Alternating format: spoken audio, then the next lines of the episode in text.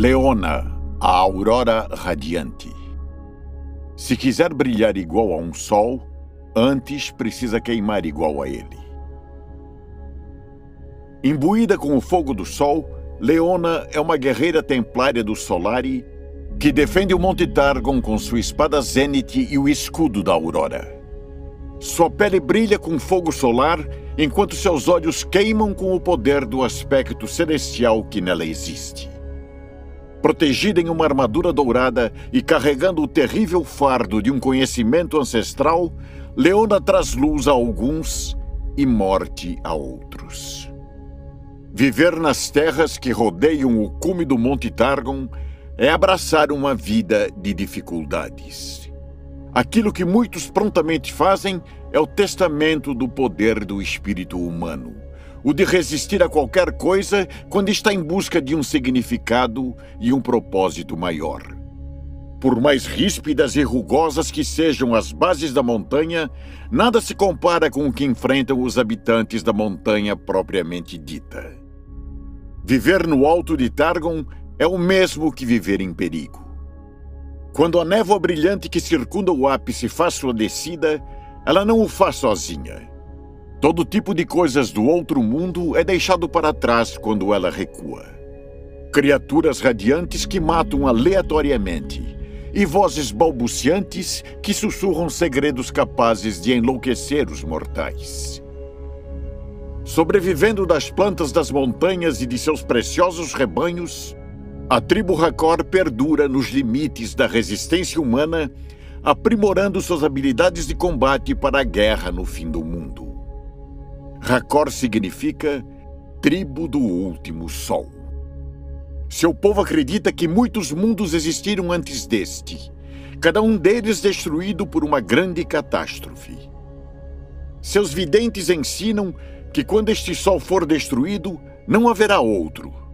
Sendo assim, seus guerreiros devem estar prontos para enfrentar aqueles que buscam extinguir a sua luz. Para os Rakkor, a batalha é um ato de devoção, uma oferenda para que o sol continue brilhando. Espera-se que todos os membros da tribo lutem sem misericórdia ou hesitação, e Leona não é exceção. Ela aprendeu a lutar assim que pôde caminhar, dominando o manuseio da espada e escudo com facilidade. Ela ficava fascinada pela névoa que trançava o cume, frequentemente perguntando-se o que haveria além dela. Tal fascinação não a impediu de lutar contra bestas ferozes, entidades humanas e criaturas pálidas e sem olhos que desceram pela montanha.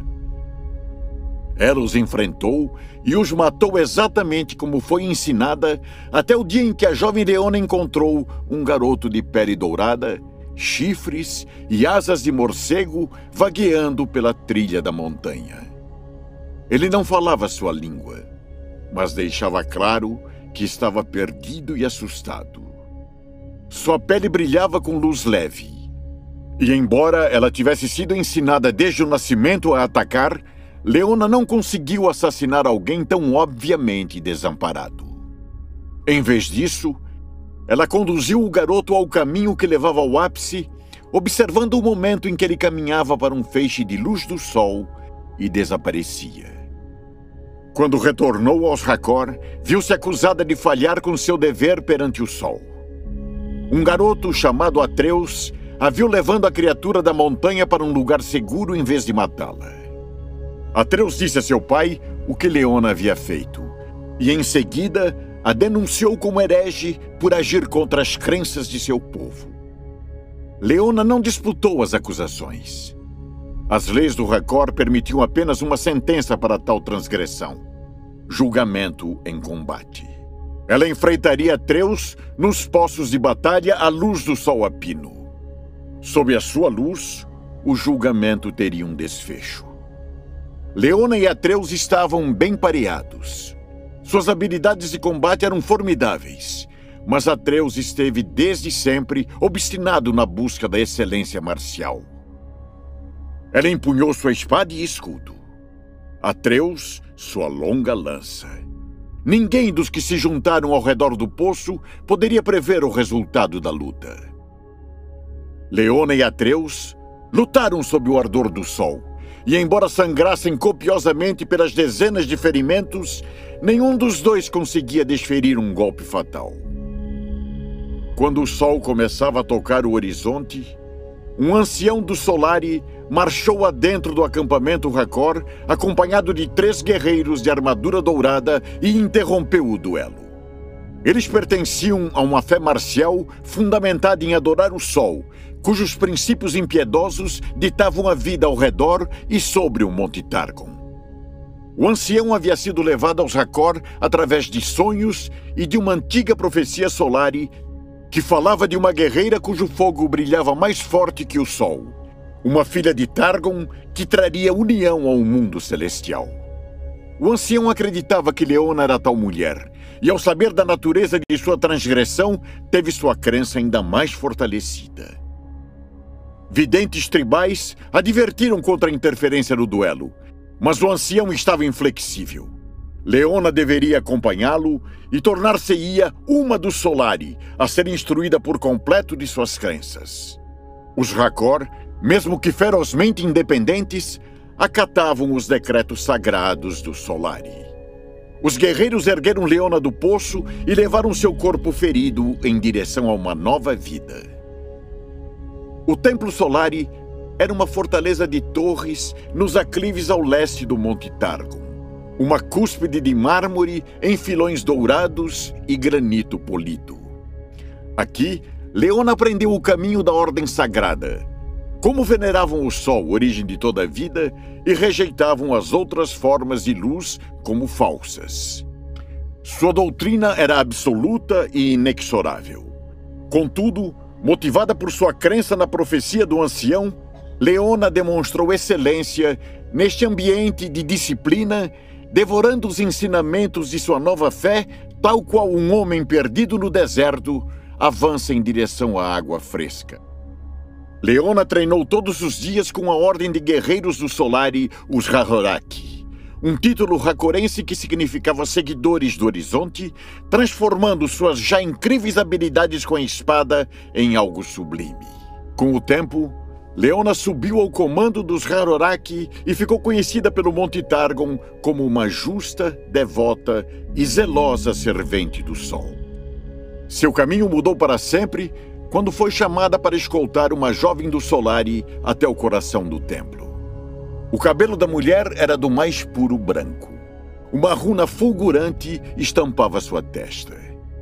Seu nome era Diana, uma encrenqueira que Leona conhecia muito bem através das reclamações exasperadas dos anciões. Ela havia desaparecido há alguns meses, mas retornou vestida em uma armadura que refletia uma estranha luz prateada. Diana dizia trazer novidades, revelações que fariam tremer o Solari e suas fundações, mas as quais somente revelaria aos anciões do templo. Leona trouxe Diana sob escolta armada, pois seu instinto de guerreira havia percebido algo no comportamento da moça. Apresentada aos anciões, Diana falou dos Lunari, uma antiga e proscrita fé que venerava a lua e que dizia que todas as verdades às quais os Solari se penduravam estariam incompletas. Ela descreveu um mundo além do topo da montanha, um lugar em que o sol e a lua não eram inimigos, onde as novas verdades poderiam lhes mostrar maneiras inéditas de olhar para o mundo. Leona sentiu sua raiva acumular com cada palavra que Diana dizia. Quando os anciões rejeitaram seus dizeres e a proclamaram uma blasfemadora, Leona soube que seria sua espada que encerraria a vida da herege. Ela viu a fúria de incredulidade de Diana perante a negação dos anciões, mas antes que pudesse reagir, a moça de cabelos brancos avançou à sua frente. Uma explosão de luz saiu das mãos estendidas de Diana. Orbes de fogo prateado pulverizaram os anciões em um piscar de olhos. Um relâmpago frio de um furacão de chamas brancas expulsou Leona da câmara. Quando recuperou a consciência, ela notou que Diana havia desaparecido e que os Solari estavam sem um líder. enquanto seus membros restantes se esforçavam em compreender este ataque em seu lugar mais sagrado, Leona sabia que havia somente um caminho aberto para ela. Ela perseguiria e destruiria a herege Diana pelo assassinato dos anciões Solari. Seu rastro foi fácil de encontrar. As pegadas da herege eram como mercúrio brilhante aos olhos de Leona, levando-a aos aclives cada vez mais altos do Monte Targon. Ela não se deixou enfraquecer, escalando um terreno que lhe era estranho, como se nunca os tivesse percorrido até este momento. O sol e a lua desenhavam um borrão sobre sua cabeça, como se muitos dias e noites passassem a cada passo. Ela não parou para comer ou beber, deixando que a fúria a sustentasse além do que pudesse ser humanamente possível. Ela eventualmente chegou ao topo da montanha. Sem fôlego, exausta, faminta e isenta de qualquer pensamento que não fosse punir Diana. Sentado em uma rocha no topo da montanha, estava o mesmo garoto de pele dourada, cuja vida ela poupou enquanto criança. Por trás dele, o céu fulgurava em luzes coloridas, tecendo uma aurora boreal de cores impossíveis e a sugestão de uma majestosa cidade de ouro e prata. Em suas torres maviosas e minaretes brilhantes, Leona viu como o templo Solari ecoava sua magnificência, ficando de joelhos em seu êxtase. O garoto de pele dourada falou com ela no antigo idioma Rakkor, dizendo que havia esperado que ela o seguisse naquele dia e que torcia para que não tivesse chegado tarde demais. Ele estendeu a mão, ofereceu mostrar-lhe milagres e conhecer as mentes de deuses. Leona nunca havia virado as costas para nada em sua vida. O garoto sorria, já de mãos dadas com ela, e a conduziu em direção à luz. Uma coluna de iluminação ofuscante surgiu dos céus e banhou Leona. Ela sentiu uma presença incrível preenchendo suas extremidades com poder incrível e conhecimento esquecido das eras mais antigas do mundo. Sua armadura e armas viraram cinzas do fogo cósmico, voltando renascidas como uma couraça ornamentada, um escudo de luz solar estruturado em ouro e uma espada com o brilho da alvorada. A guerreira que desceu a montanha parecia a mesma que havia subido, mas por dentro, Leona havia mudado muito. Ela ainda tinha suas memórias e pensamentos. Ainda era mestra de seu próprio corpo, mas um filete de algo vasto e inumano a havia escolhido para ser seu recipiente mortal. Ele a abençoou com incríveis poderes e terrível conhecimento que atormentou seus olhos e aumentou o peso do fardo em sua alma. Conhecimento esse que deveria ser compartilhado com apenas uma pessoa. Agora, mais do que nunca, Leona sabia que precisaria encontrar Diana. A portadora da luz. Os invasores atacaram antes da alvorada. 50 homens macérrimos em cotas de ferro, cobertos de peles estranhas e empunhando machados sem fio. Seus passos tinham pressa no momento em que adentraram o povoado ao pé da montanha. Eram homens que lutaram como irmãos por anos, que viveram no limiar entre a vida e a morte. Na liderança deles, um guerreiro em armadura de escamas grossas. Uma pesada espada longa descansava em seu ombro.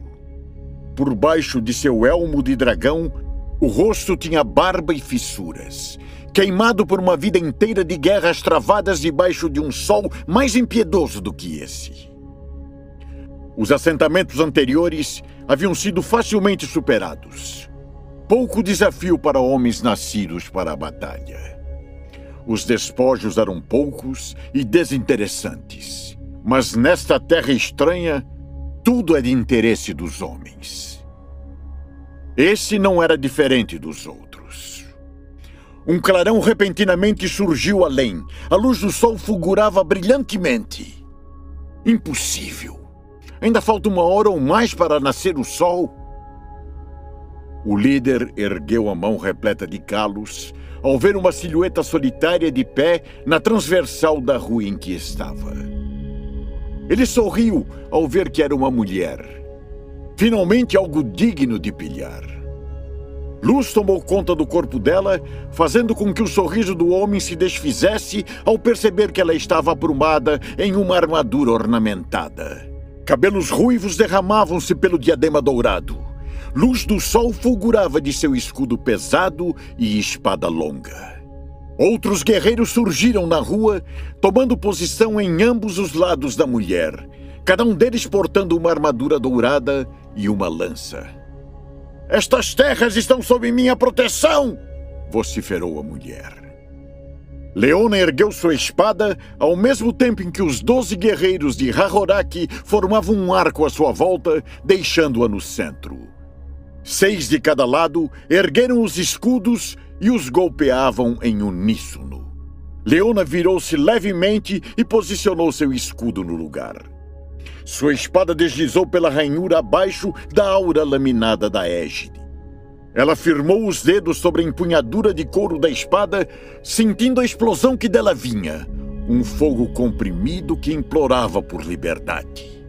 Leona o manteve dentro de si, deixando que se aquietasse dentro de sua carne. Brasas acendiam em seus olhos. Seu coração batia com força dentro do peito. O ser com o qual ela se juntou no cume da montanha pedia para queimar estes homens com o fogo da purificação. Elmo de dragão é o principal. Mate-o e o resto cairá sozinho. Parte de Leona queria soltar as rédeas de tal poder. Queria transformar estes homens em pilhas fumegantes de ossos e cinzas. Seus ataques haviam acabado com a vida de dezenas de pessoas que chamavam de lar as terras ao redor do Monte Targon.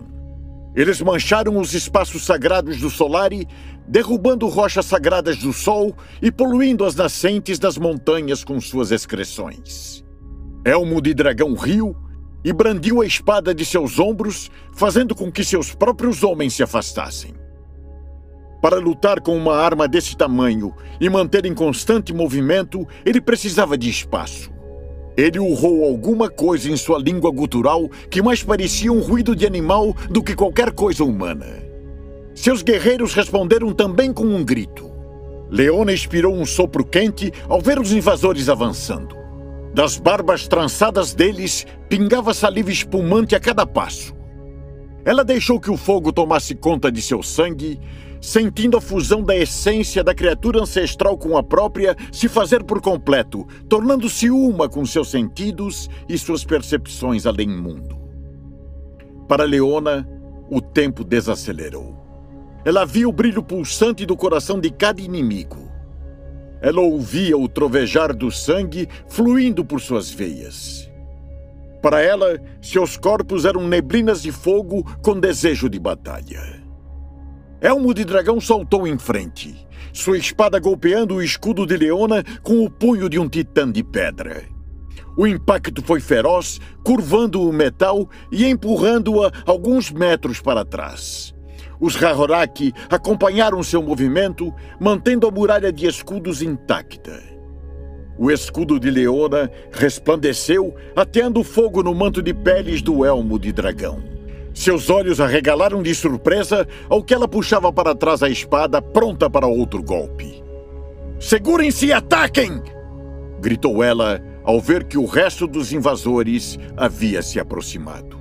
As lanças douradas atravessaram seus corpos no mesmo momento do impacto, deixando o primeiro voleio de atacantes no chão com abdômenes perfurados por aço forjado nas montanhas. Foram pisoteados pelos guerreiros que avançavam por trás deles, continuando o ataque. A muralha de escudos estremeceu, mas não caiu. Golpes e mais golpes de machado. Tendões se inchavam e gargantas urravam com o esforço do ataque. Leona atravessou o pescoço de um invasor com sua espada.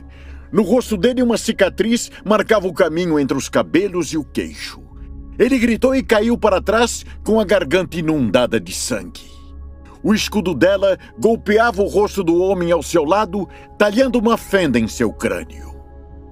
A formação dos Hauraki foi forçada para trás com o movimento da espada do elmo de dragão, desta vez despedaçando o escudo do guerreiro ao lado dela. O homem caiu dividido ao meio do pescoço até a pelvis. Leona não deu ao elmo de dragão uma chance de dar o terceiro golpe. Ela avançou com a espada dourada em sua direção. Um eco flamejante da espada, com sua silhuete em talhes rúnicos, se desprendeu do metal. Fogo quente e branco se apoderou do elmo de dragão. Sua pele e cabelo se incendiaram instantaneamente. A armadura se fundia à sua carne. Seus gritos de dor cortavam o ar, fazendo com que o poder cósmico dentro de Leona refestelasse frente à agonia do homem. Ele cambaleou para trás, ainda vivo e gritando, enquanto o fogo separava sua carne dos ossos. Os ataques de seus homens hesitaram no momento em que ele caía de joelhos, formando um pilar de fogo. "Acabem com eles!" gritou Leona. E os Hauraki avançaram. Braços fortes fincavam as lanças com eficácia brutal. Enfiar, girar e puxar, repetidamente, tal qual o mecanismo impiedoso de uma máquina. Os salteadores se viraram e fugiram das lâminas embebidas em sangue dos Haroraki, horrorizados com o fim de seu líder. Tudo o que buscavam agora era a fuga. O motivo e como estes invasores chegaram a Targon ainda era um mistério, pois claramente não vieram demonstrar seu poder nas montanhas. Tampouco para subir. Eram guerreiros, não peregrinos, e escapando vivos, poderiam se reagrupar para matar novamente. Leona não poderia permitir que isso acontecesse e fincou a própria espada no chão. Buscou no fundo de si mesma, extraindo o poder extraordinário de além da montanha. O sol emergiu por detrás dos picos mais altos, ao que ela erguia a mão em direção à luz. Caiu sobre um de seus joelhos e golpeou o chão com o punho. E fogo solar caiu dos céus.